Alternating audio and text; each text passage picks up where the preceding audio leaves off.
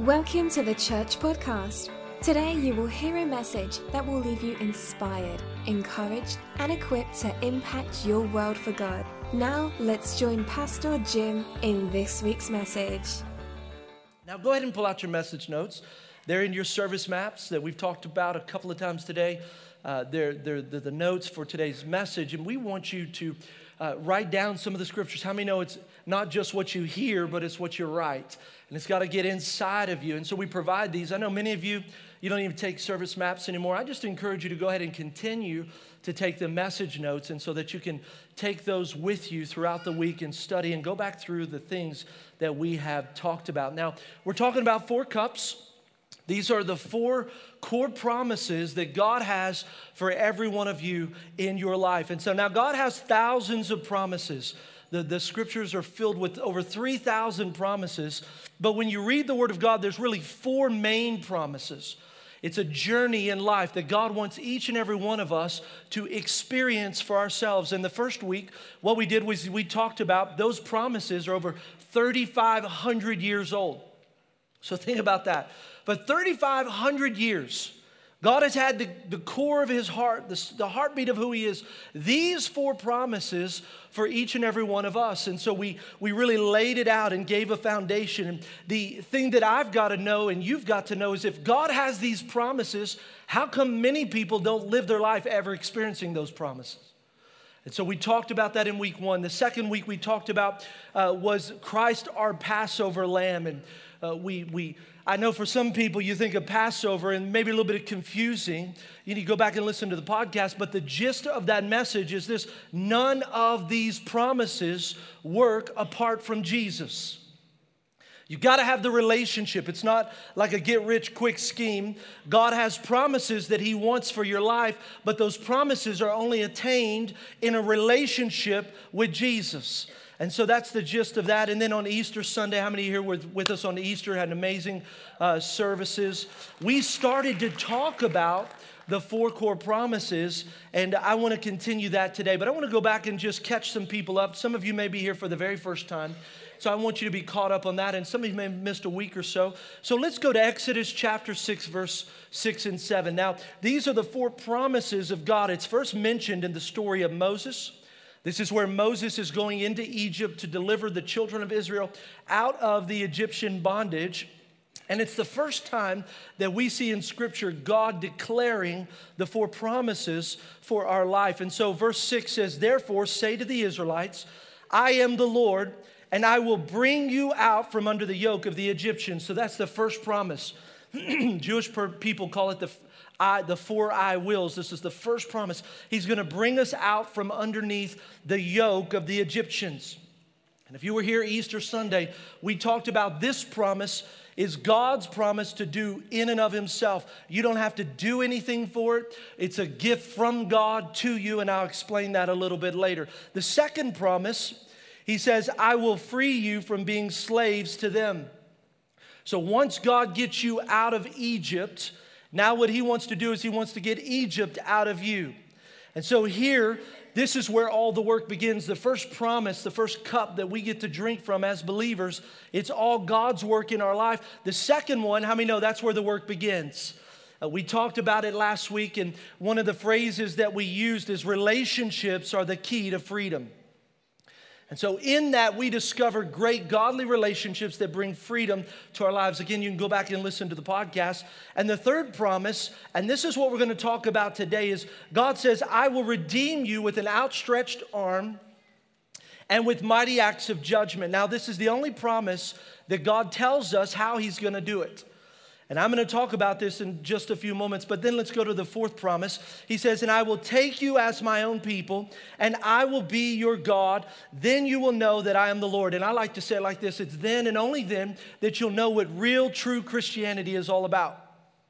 One of my challenges uh, in today's society and environment, I, I, hear people all the time say, Yeah, I, I'm not really into all that Christianity thing. I don't even know if I'd want to be a Christian because it doesn't look like something that's better than what I've got.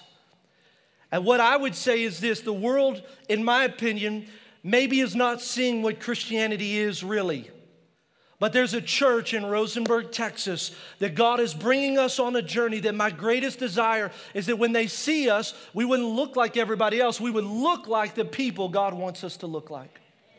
And that in that, the world would experience what true Christianity is all about. And so, in simple terms, just to catch you up, it really breaks down like this. The first cup is the cup of sanctification, and you can write this in your notes, and that's what the Jewish people call it. We say salvation.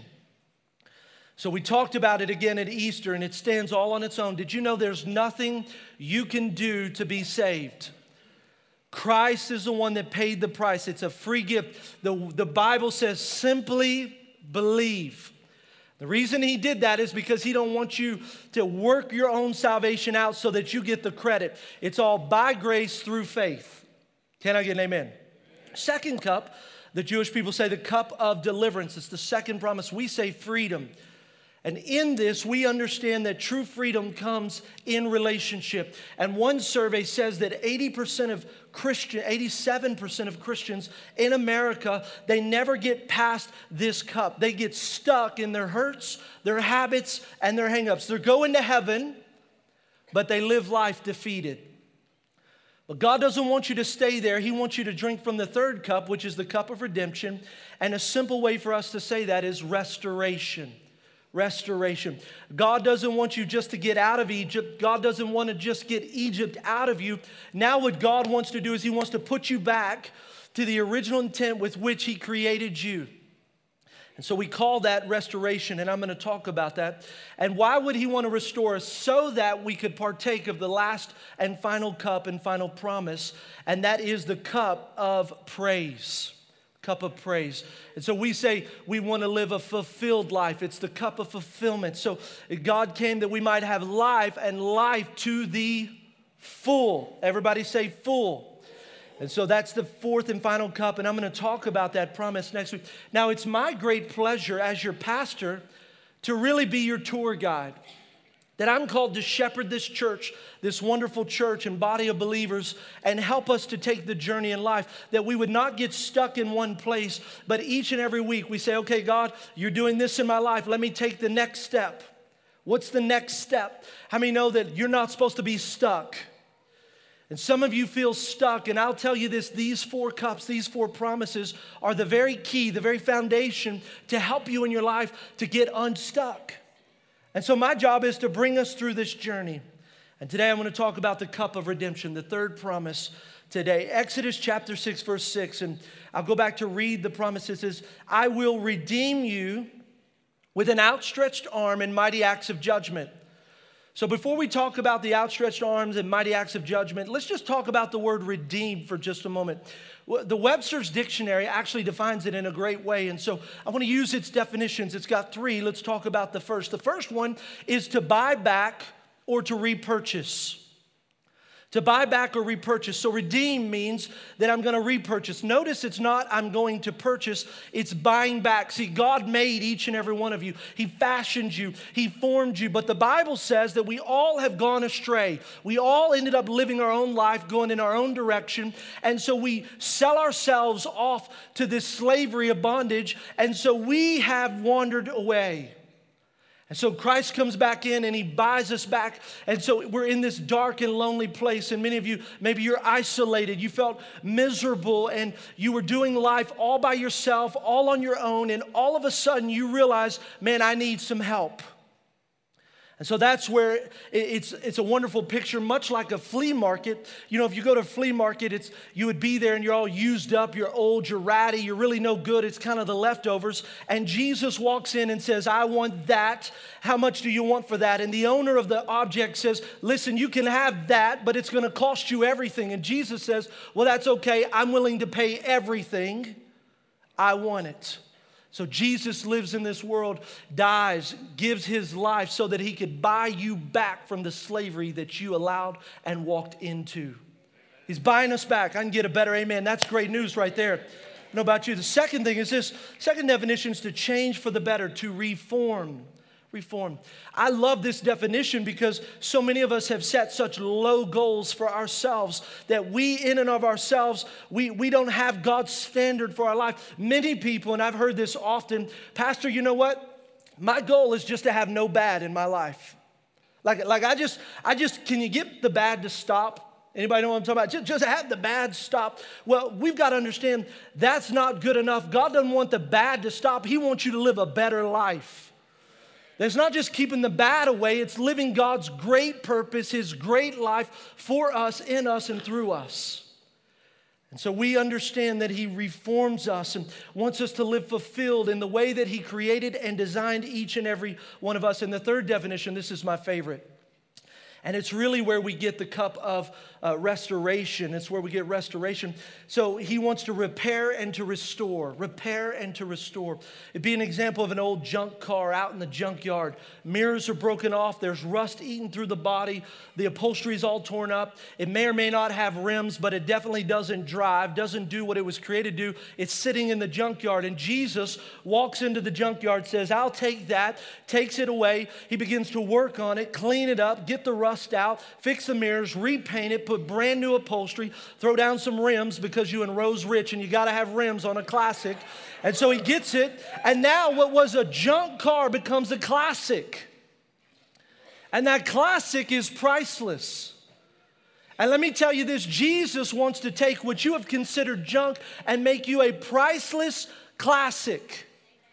And say, listen, I want you to have the view that I have of you, not the view that you have of yourself. So here we are. We're asking, why do so few people actually drink from this cup? What's the problem? Well, the, the answer is actually found in the verse. So go back to verse 6. It says, I will redeem you with an outstretched arm and mighty acts of judgment. So, why does God redeem us with an outstretched arm? It's because your view of yourself is much lower than God's view of you.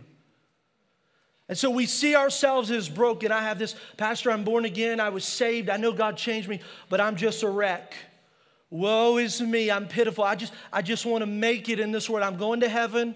I love God. I pray and have a relationship, but you don't know my past, Pastor. You know, I'm doing good just to be a Christian. Well, let me tell you, that's not God's view of you. God sees you as priceless. And here's the real problem, and you can write this word down. The real problem, the reason he does, is because there's inferiority. You have this inferiority complex in your life. And so you don't see any good in your life. You don't see anything that God could use and say, man, that's awesome. But I love what the psalmist says. When you look at Psalms, the psalmist actually says this You stoop down to make me great. Did you know, and you got to get this, this is somebody in here today, God made you great. There is greatness on the inside. Oh, no, you don't know my past. I don't have to know your past. I know our God, and I know that God made you great. That on the inside of you, at the depth of your being, in the bottom of your heart, at the core of who you are, there is greatness. It may be pushed down, shoved down, discarded, but God wants to resurrect the greatness inside of you. I remember growing up, you know, I, I, struggled with inferiority, and I know you probably wouldn't think that today, but I remember I had great parents, great dad, all that, but some kind of a seed was planted in my heart that you're never good enough. You, have you ever been around a bunch of people and never felt like you fit in? It's not proximity, it's just the, the condition of your heart. So I, I would play sports, I did all the stuff, and I would begin to self sabotage my life because I never felt like I was good enough. And I just remember this isolation of, man, you know, I'm saved, but God, I, why would you use me? You don't really know who I am because if you knew who I really was, I, you probably wouldn't even be talking to me. But somewhere in my life, I, it actually was 2003, God grabbed a hold of me. And inside of me, He began to say, I don't want you to see you for what you see, I want you to see you for what I see. And there began a transformation process that God, I am good enough. Lord, you put greatness inside of me. And this is what I know I don't have to perform, I don't have to do tricks, I don't have to please man. If I will please you, you will cause the very thing that's inside of me to, to bring glory to you in this world. And there's greatness that God began to cultivate. And now I don't, I don't walk in inferiority. I do have moments of it. I told Phyllis this last week. I was off at some event and uh, I know that it was an attack of the enemy, but I told her, I said, I felt like I wasn't good enough. And that feeling of, man, not being good enough, like you got to perform. And I just came back and said, it don't matter. I'm never to perform. I'm to be all that God created because this is what I know. Whatever He designed me to be, if I will focus on Him, I will live it out. And so there's this inferiority inside of us that we have to fight. It reminds me of this story of, uh, uh, of a man who went into a pet store. So he's walking around in this pet store and he's looking around. There's a parrot on the other side of the room, and parrot looks at the man and says, Hey, hey, you, come over here. Man looks around and says, Who, me? He says, Oh, yeah, you. He says, Okay. So he walks over to the parrot. He says, What? Parrot looks at him and says, You're the ugliest person I have ever seen in my entire life. Man looks around. I'm offended. He goes and tells the, the pet store manager and he says, Your bird has just insulted me. So the manager of the pet store, he goes over and he slaps the bird around and pulls a few feathers and says, Don't you ever talk to my customers like that again. So the parrot sits up on the branch, and about a month later, the man walks back in the parrot store, minding his own business, and he hears from the side, Hey, you, come over here. He looks over the parrot, he's thinking. He says, Okay. He said, Me? He said, Yep. He walks over, he says, What? Parrot looked at the man and said, You know what?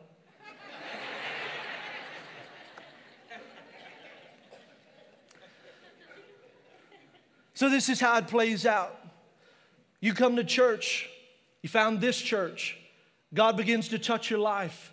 You think, man, you're doing something in me. Somebody, maybe you're here the second time, maybe it's the third time, maybe you've been here for six months and you know you're doing good. You're, you're here, you're praying, you're spending time with God. You maybe you're serving on the dream team, maybe you're going through the first steps of growth track and you're worshiping God, and the devil says, What are you doing? You remember what you did last week? You know what?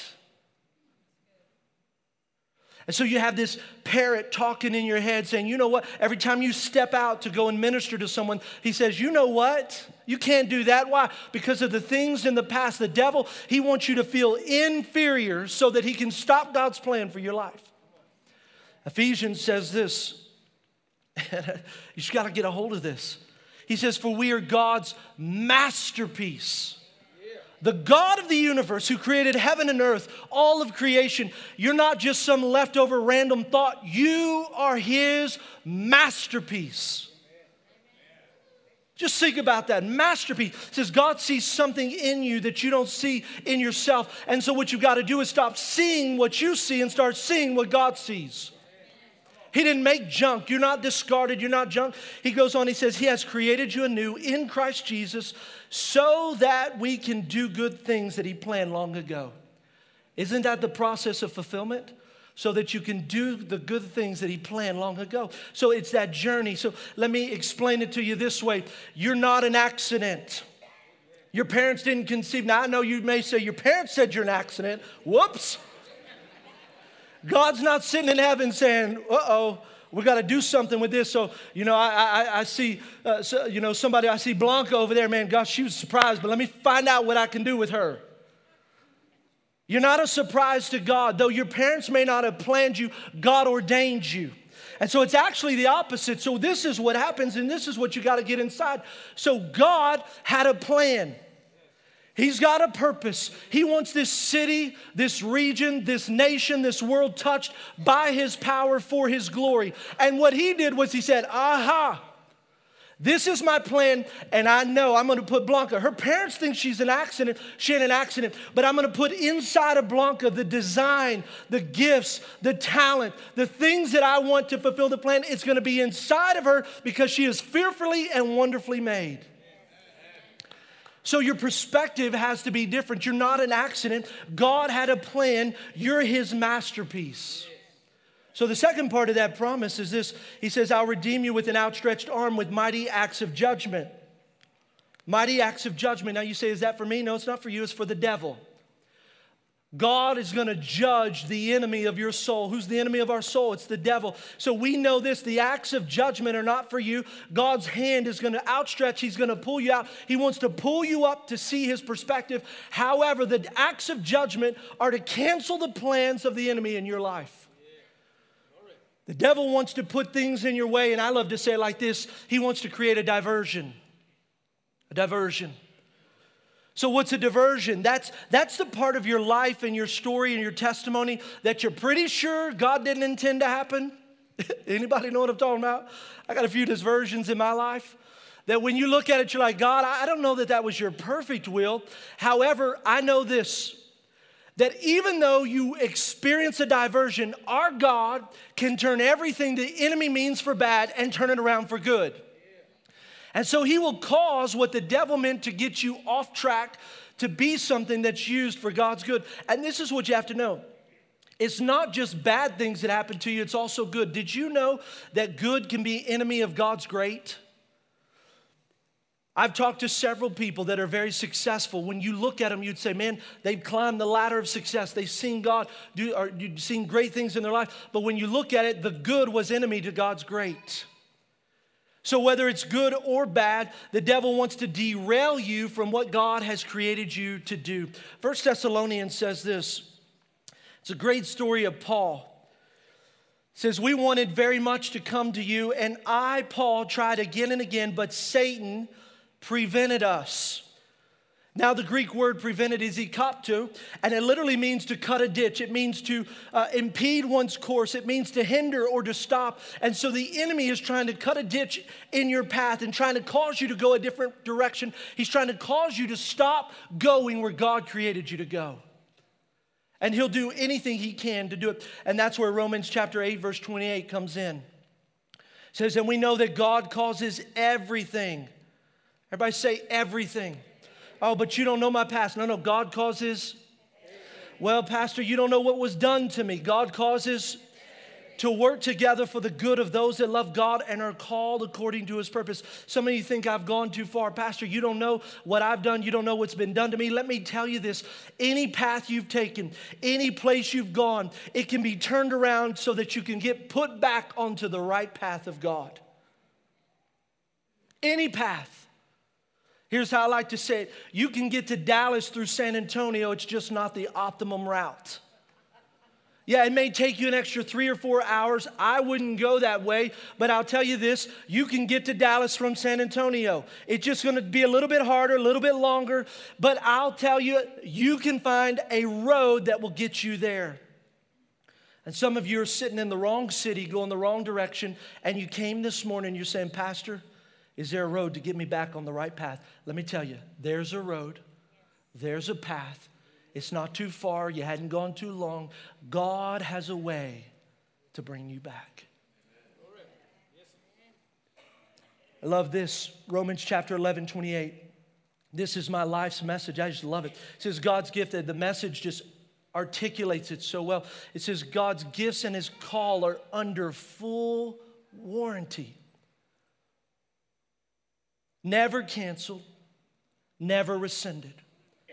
God's call, His gifts, they're under full warranty. They're never canceled, they're never rescinded. So you think in there, I've gone, no, no, never canceled, never rescinded. What does that mean? God's never changed His mind about you.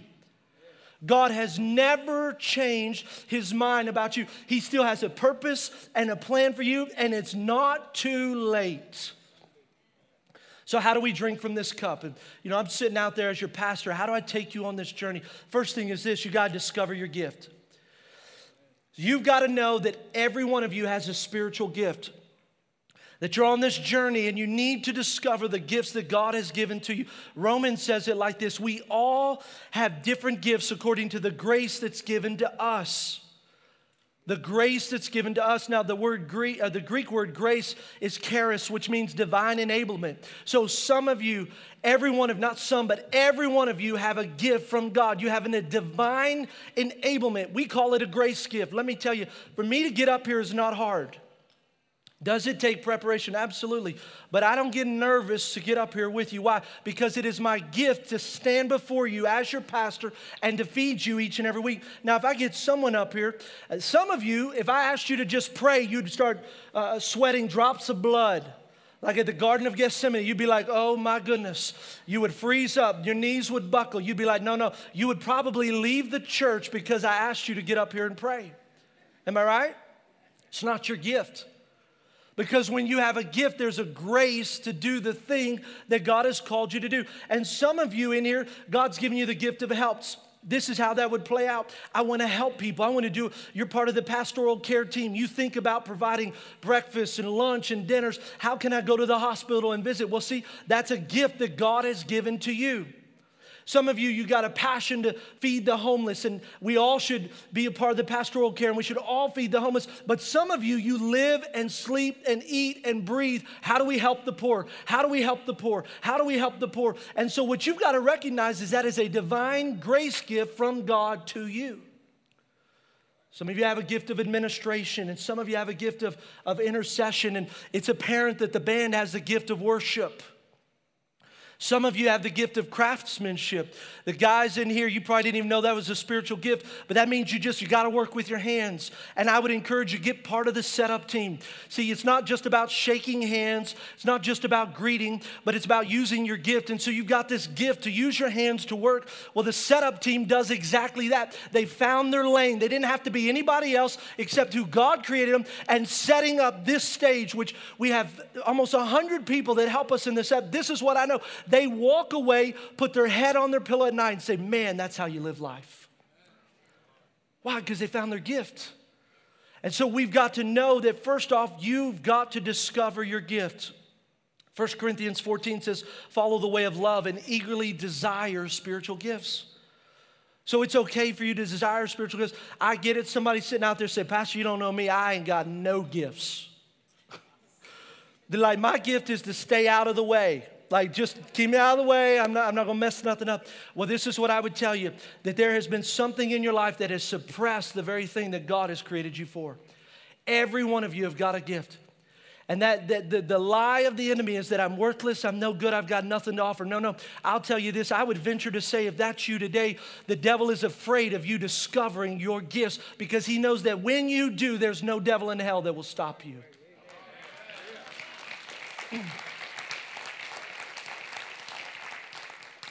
So someone says, How do I discover my gifts? This is the phrase that I would uh, propose to you De- design reveals destiny.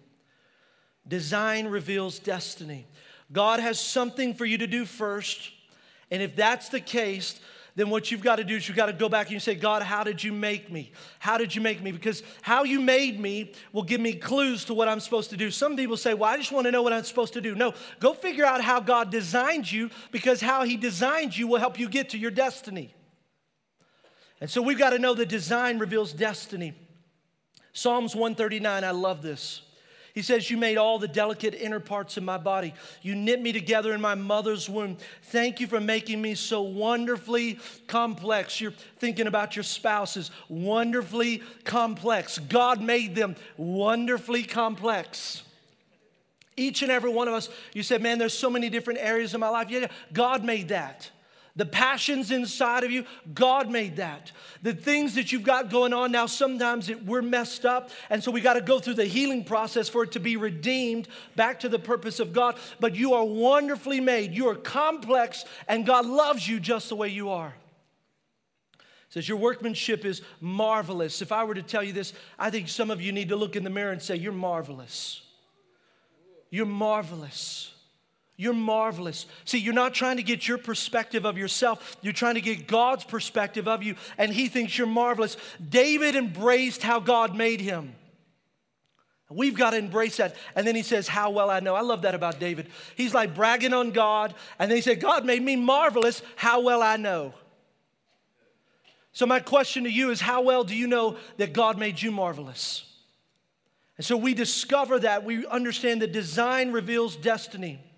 And just before we go on to the next one, I want you to know this the key to that and understanding your design has to always be birthed out of a relationship with God.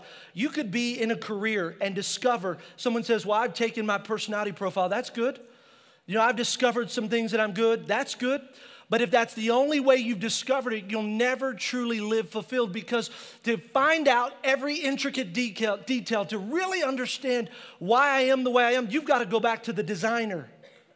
And it's the relationship with God that helps us to have wisdom and understanding to know how we were created and for what purpose. Ephesians chapter 1 says this it's in Christ that we find out who we are and what we're living for in Christ. In Christ. Now, as a church, we've made processes, and I'm to tell you about it in just a few moments. I believe if you have a value, you've got to have a process. You can't say you value something and not have a process to help people experience it. But I will tell you this if all we had was a process, we would fail. The reason the process works is because it's in Christ. Can I get an amen? And so he goes on, he says, Long before we first heard that Christ and got our hopes up, he had his eye on us, had a design for us for glorious living. Part of the overall purpose he is working out in everything and everyone. Colossians chapter 1 16 says this For everything, absolutely everything, above and below, visible and invisible, everything got its start in him and finds its in him. Can't do it apart from God. The second thing, this how do we drink from this cup? So you got to discover your purpose or discover your gifts. Second thing is you got to develop your gift. Got to develop your gift. You say, Pastor, why do I have to develop it? Because it's never perfect when you find it. Never perfect. So you got to say, okay, I discovered. Now, God, I need you to help me to develop. We have a process here. It's called Growth Track. Growth Track is our systematic process to help people in this journey of life, to help them understand how it is that God created them, and, and then to develop that gift that God put on the inside. So we have membership, uh, which is Church 101. So it's four weeks, happens every month. The first of the month, we do the very first one. It's membership, Church 101. Now, the reason this is important is because you got to be connected to the body of Christ. If you don't like this church, you don't want to be a part of this church, that's okay. We love you, we bless you. My charge to you is after today, find a church and submit to its process. So if it's not this one, we would love for it to be this one. I want to be your pastor. We would love it. But this is what you got to know it's the connection with God's people inside of the systems that God has churches to develop to bring you on the journey to living a fulfilled life. And so we do it Sunday morning. It's first Sunday of the month, 11 o'clock. It's during this service. There's about 15, 20 people right next door, right now happening, uh, that they're going through uh, one of the steps of the growth track. So it's membership, Church 101. The second thing is this Spiritual health. We want you to experience spiritual health, and we call it Essentials 201. Second Sunday of the month at 11 o'clock, what we want you to do is learn how to be spiritually healthy. How do I live healthy? How do I connect to God? What are some of the disciplines that I need in my life to make sure that I don't get stuck in this journey? And then the reason we do that is so that it leads to the third part, which is discovery. We want you to discover why God created you. And that's the one that's happening right now. You've got about 15 to 20 people next door discovering, they're taking their personality profiles, spiritual gifts tests, and they're discovering the design with which God created them. Now, listen, you don't stop there. And this is why we are so excited about our dream team. We have over 200 people on our dream team that serve. You know, if all you do is discover your gifts and then you stop, how many know you've quit too soon? So now you've got to go into the next process. We call it Dream Team and uh, Dream Team 401. So the goal is this our responsibility is to get you to do the thing that God created you. That's what ministry is all about. Can I get an amen? Isn't that what ministry is all about? See, I know this my greatest job description is not to just stand up here every week and to speak to you, which that's part of it. It's not to go and visit people in the hospital. It's not to go out and to, to feed the poor. It's not to go out and to do all the things that people think pastors do. Though I do those things, do you know what my real job description is? To equip you for the work of ministry. So, the job description of pastors, the fivefold ministry, is that we would equip the body of Christ to go out and to do the work of the ministry. So, I'm here to do this to inspire you, to, to raise the standard in your life, to cause you to see the pattern that God wants you to walk out, the journey that He wants you to live out. And then, what I'm called to do is equip you and empower you for you to go do the work of the ministry. Isn't that what Acts is all about, the New Testament? About the disciples discipling others that were doing the works of the ministry. The apostles didn't do all the works, they discipled others to do the work. And so the body of Christ at large, that's the part of the Dream Team 401. It's, hey man, we want to equip you so that you do the work of the ministry. I was reminded this last Easter, and I'm getting ready to close. I got two points in a verse, and I'll close couple of weeks ago, it was Easter, and I was at the office, and someone came up. She was helping us with all the eggs. She, she leads all the, the eggs and all of our outreach. And I said, Well, how are things going? She said, Well, they're going good. She said, Well, you know, I, if I got to be honest, she said, It's been, been a lot. She said, But, Pastor, stuffing these eggs getting ready for Easter has saved my life. I said, Well, what do you mean? She said, Because I'm living for something greater than I'm experiencing. So, so I got problems, things are rough, there's certain situations, but these eggs are giving me something to live for. And then I came here on Easter and I just remember we did three services. How many were part of one of the three services? So, so I'd take that conversation and come here. And I'm walking out, and just to be honest, we're like, man, three services? Woo, that's a lot. All my dream teamers, can I get a whoop? We're like, we, we hear the vision, we're like, man, that's a lot, not sure. And we felt like that's what God told us to do. And so this is what I know. When I walked up on the campus, I just remember thinking probably people may be a little nervous or tired. And everybody had smiles from the parking team that got here at 5.30 in the morning. So you didn't know that, but they were here at 5.30 in the morning. It wasn't just the parking team, it was the setup team and the hub and all the departments. And this is what I know not one person had a frown, not one person was mad, not one person was upset. This is what I heard. Man, I'm excited about today. God's gonna change lives. He's gonna use us to make a big difference in this community. It's the biggest day, the biggest opportunity. We're gonna see God do great things. So I heard it at 5:30, and you know how it is. It's like, well, 5:30 is good. What's it going to be like at one o'clock? and as everybody was walking away from the egg hunt, we were coming back. I heard this. That was the greatest day I've ever seen. People said, you see all those people in that auditorium? Do you see how many people raise their hands? Do you see how many kids God touched? Did you know this? There were kids in our church that Sunday that heard the resurrection story for the very first time in their entire life. And though they were tired, though they had problems, and that's what you got to know. See, the goal is not to live a problem free life. The goal is to be able to lay your head down at the end of the night and say, I got problems, but that's how you live a life. To have something that's greater than the problems that you live with. And so we call, we say, God, man, God, just use us. 1 Peter chapter 4, verse 10 says, God has given gifts to each of you from a great variety of spiritual gifts. Manage them well. So He's given you gifts. When you get to heaven, He's going to say, How did you manage what I gave you? But I love this. It says, So that God's generosity can flow through you.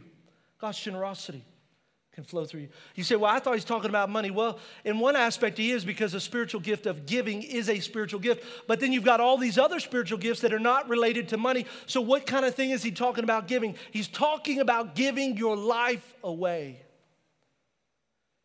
He says here that God's generosity can flow through you. That as you serve people, you're being generous, that God's, he, He's using you to touch the world. And I'm honored to have hundreds of Dream Team members each and every week serve, to lay their lives down, to give what God has given them to others so that others could experience what they've experienced. And I have a promise for you, all the dream teamers, as your pastor, and then everybody else, the future dream teamers, right? Here's your promise Hebrews chapter 6, verse 10. God is not unjust. He will not forget your work and the love that you have shown him as you have helped his people and continue to help them. Uh, you got to catch that again. He says, So he will not forget your work and the love that you have shown to him as you have helped. You say, Well, how did I show him love? How, how did I do all this? It's because you loved his people. You want to love God? Listen, I get worship, it's awesome. But did you know it's not just about coming here and worshiping God? It's not just about your prayer time. It's not just about reading the Bible. If all we do is worship, pray, and read the Bible, but don't love His people, we have failed. But there's something about it that says, God, I love you so much. Your love inside of me moves me to action. And look at what God says I'm not going to forget it. The, the love that you've shown me by showing my people love. Write this down, and as we close, write it down. I want you to write this down. Your real purpose is to serve God while serving others. Steve, you guys can come on up. Your real purpose is to serve God while serving others. You can bow your head, close your eyes. I'm going to talk a little bit about that next week. I want every one of you to come back next week. With your head bowed and your eyes closed, I just want to tell you this too. As your pastor, I want to ask every one of you to go through the growth track. If you've not been through the growth track, if you call the church your home, go. Allow it to work in you. as you discover God's purpose for your life. I just want to pray over you. And then, Father, we just thank you for what you're doing. We worship you, Father. Lord, I pray that this morning, as people have sat here, I, I sensed there are people here that don't feel great, they feel less than. So when I even said there's greatness inside, they said, There's no way, you don't know me. Lord, would you just let them get your heart for them? The pain of the past, just wash it away. Things that have happened that have caused them, maybe seeds that have been sown in the form of words, we cancel those words that have been spoken in their life. Lord, and even me, I know I wrestled with inferiority. And even last week, God, I just wrestled with how I felt. God, we cancel that assignment of the devil, that they'll not feel inferior. And Lord, the diversions, I know there's people here today, you've been on the wrong path, going the wrong way. But God, right now, would you correct their path? And Lord, that ultimately we would discover our design, which would then lead us to our destiny. And Lord, I pray that not one person connected to the church would at the end of their life say, I don't know uh, why God created me. Lord, they would know why you created them. And Lord, they would walk in the journey that you've called them to walk in. And Lord, that there is a purpose that the world around them, sometimes we think God changed the world, that's too great. No, just change the people around you by showing them your love. Would you do that in them, God? Just let your grace, your grace fill this room. Thank you for listening to today's podcast. If you have a story to share of how God has been working in your life, please send us an email at info at ilovethechurch.tv. We invite you to check out the church's Facebook page and don't forget to like us. You can also follow the church on Twitter at twitter.com slash thechurchforme. And if you are in the Rosenberg area, we invite you to be our guest this Sunday morning. Finally, if you would like to make a donation to the church, you can give online at www.ilovethechurch.tv. We invite you to listen again next week. Until then, have a blessed week.